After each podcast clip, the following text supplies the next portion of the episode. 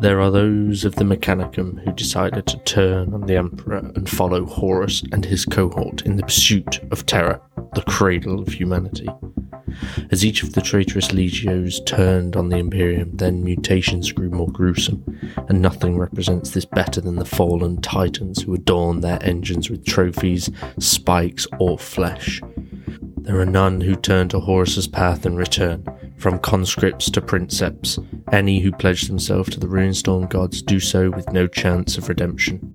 In Smorgonite's Titans of the Ruinstorm collection, there is the Titan listed below. Incendium Elmo, Warhound class, designation 405.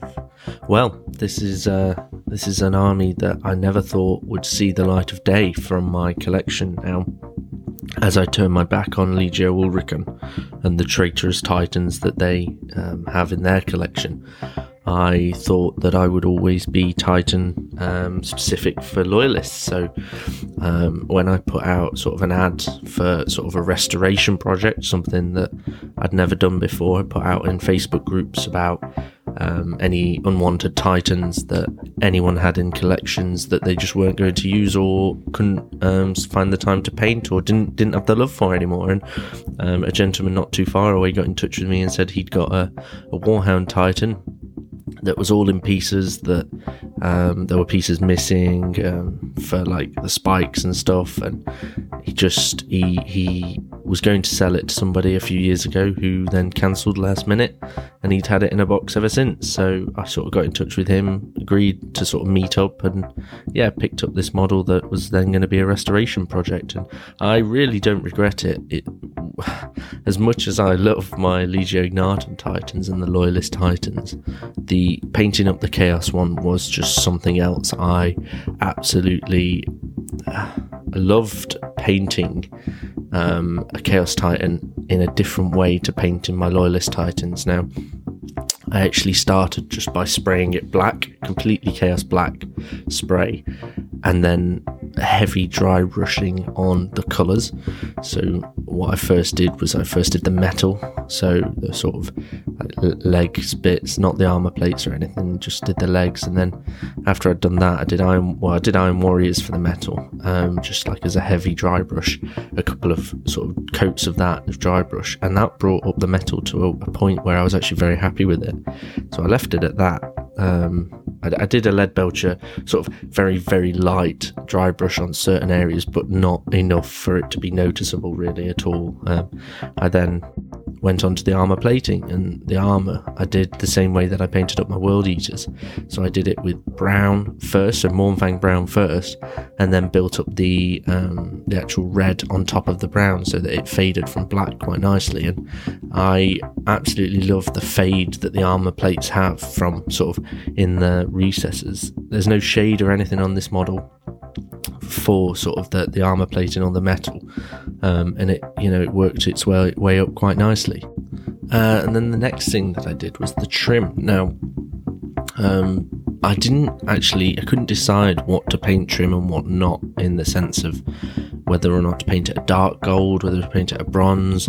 Um, but ultimately, I decided on a method that I'd never used before for painting sort of a large model like this, and that was to do the base co- uh, color of the new um, Necron base paint. Um, I think it's called Rune Lord Brass. Um, it's got the white the white cap on the top, like Retributor armor, and um, painted the trim with Rune Lord Brass. And then over the top of that, I actually used Aggaros Dunes contrast paint.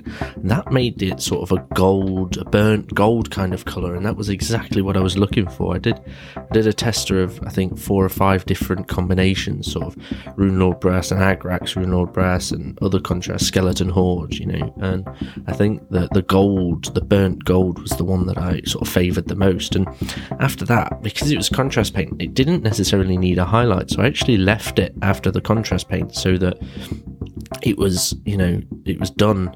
Um, with contrast paint and it looked darker and a bit more burnt. So I was actually quite pleased that I'd found this really cool way of painting up the, the Chaos Titan trim without having to do too much extra sort of legwork on it. Um, now, I also have the weapons for it. So um, it came with the Plasma and Vulcan, um, which is the sort of standard two weapons for a Chaos Titan um, available from Forge World because they don't need any sort of extra conversion or anything. They are already made in a Chaos variant. And when it came to deciding how to paint the um, Plasma, I didn't want it the same as my my Imperial Titan. I actually wanted it so it was a slightly different and I know that a lot of people paint plasma sort of with the blues. A lot of people paint plasma with greens. I've se- I've even seen some sort of red, orangey plasmas before, and I I, Vol- I paint my Volkite r- green with like a really bright yellow highlight, so it's sort of like a almost like a twister. Um, the old ice cream um, lollies one looks like them basically when when I do volkites. So I did that on the glaive. I've done that for my uh, my Obsidian Hunters Volkite Terror Squad.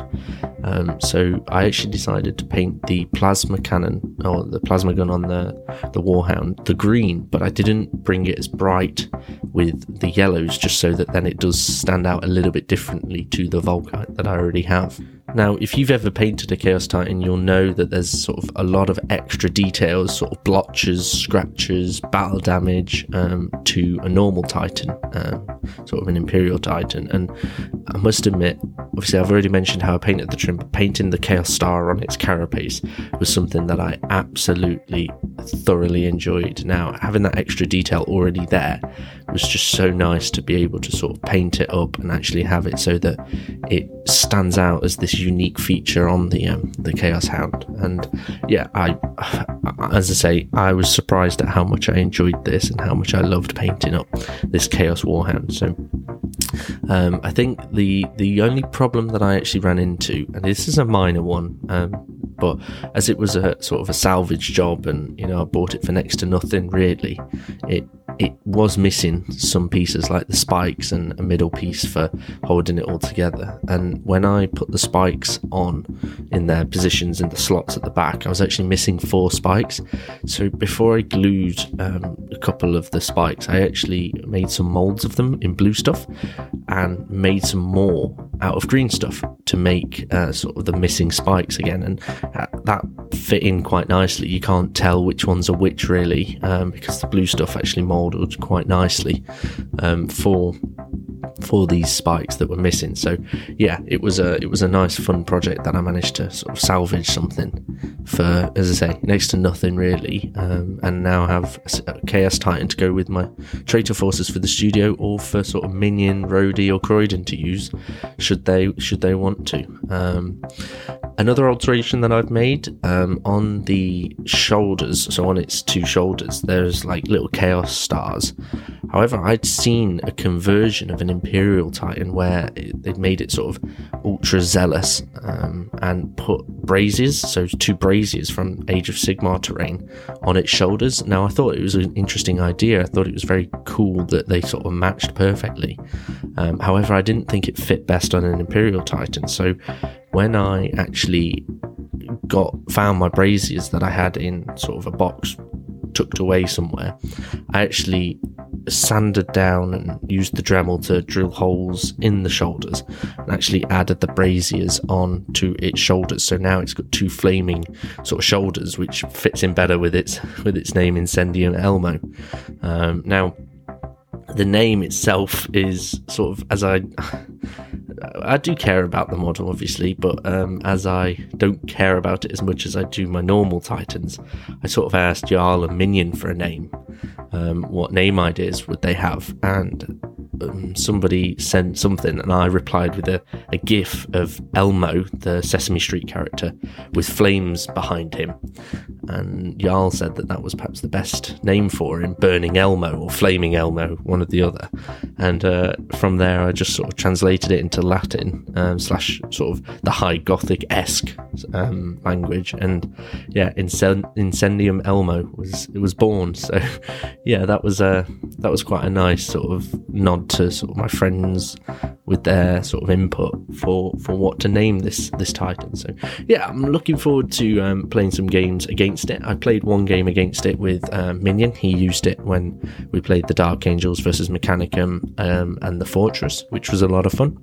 Uh, it took me three turns to get rid of it, but it took me three turns of not really focusing everything on it because there was a lot of different threats. So it meant that I was sort of looking at the Thanatar, looking at Scoria, looking at um, Thallax and Armages and stuff. So yeah, it was a lot of fun to sort of um, to play against. And I think when I take my bigger titans, it will be even more fun because it will be it will be gone very, very, very quickly. Um, that would be something that I'll aim to do, unless obviously Minion takes Erebus. Like I said, if Erebus is on the table ever, he is the first one to die, as always. Um, should be, it should be. So, yeah, I think that's pretty much it for sort of a, a roundup on on the um, Titans of the Ruinstorm. Obviously, I've only got one. Um, if there are ever any more Titans that people are wanting to sort of, you know, sell on because they're sort of fallen out of love or lost the passion for the project or you know it's, it's all in pieces and they don't think they can salvage it and they want to sort of just make you know a, a little bit back on it then you know feel free to get in touch. Again contact us on the contact us page. Um, it would be something that you know it would be a fun salvation project for me to to work on. Um, no no condition would not be considered. So just get in touch with me. Um, obviously if it's fully painted and professionally done already I'm I would wouldn't I would feel awful having to strip it and restart like I did with this one. So um, yeah, if, if you've sort of fallen out of love with your Titan, it's all in pieces and it's all sort of looks like there's no no escape and no return for bringing it back up. Um, feel free to get in touch. Um, I will require the Forge World certificate to be with the with the Titan as well, just for um, confirmation that it is not sort of a, a, China cast model. But yeah, please feel free to get in touch with us using the contact us page. Alternatively, you can uh, you drop into our DMs on Instagram, and uh, one of the team will get back to you on there. So yeah, I think that's pretty much it for um, the Chaos Titans um, Army Roundup. So thank you very much for listening, and take care.